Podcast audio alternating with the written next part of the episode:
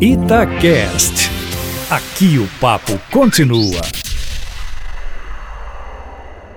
Ontem reabriram os trabalhos depois de longas férias, não, que privilégio, do Legislativo e do Judiciário. Houve uma sessão solene do Congresso Nacional, a reunião de Câmara e Senado. O ministro Onyx Lorenzoni, chefe do Gabinete Civil da Presidência da República, como é a tradição, levou a mensagem do Poder Executivo. O presidente do outro poder, do Poder Judiciário, estava lá presente, chegou a dizer que o Brasil avança, é um país que avança porque já resolveu ah, alguns erros do passado, chegou a dizer que a justiça julga problemas do passado, o legislativo examina questões do futuro e o executivo procura resolver os problemas do presente. Alcolumbre, presidente do Senado e presidente do Congresso, discursou também dizendo que é improrrogável a reforma tributária, que seja uma reforma desburocratizante, sem aumentar os impostos. Como a gente sabe, a gente paga imposto, a gente trabalha cinco meses por ano para poder pagar imposto e, teoricamente, em troca de bons serviços públicos, coisa que a gente não tem, nunca teve.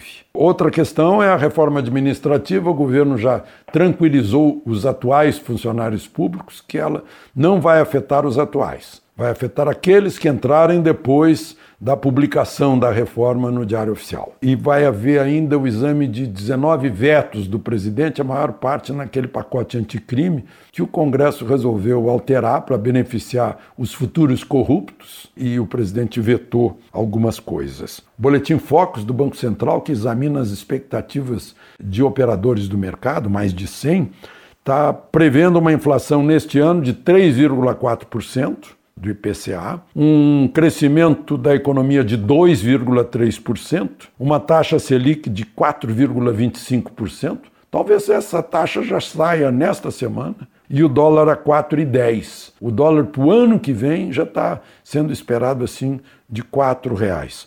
Essa taxa Selic é importante porque ela pressiona a redução de todos os juros. Não só os juros que o governo paga, mas principalmente os juros que as empresas pagam. E quando os juros são altos, o melhor é não se endividar. Só que isso não serve muito para as empresas que apostam no futuro e precisam de financiamentos. Então, um corte no juro pode significar estímulo ao crescimento do país. E estímulo do crescimento do país significa uma circulação num movimento de círculo eh, virtuoso, que é, aumenta o emprego, aumenta a renda, aumenta a atividade e aumenta até a arrecadação pública. De Brasília, Alexandre Garcia.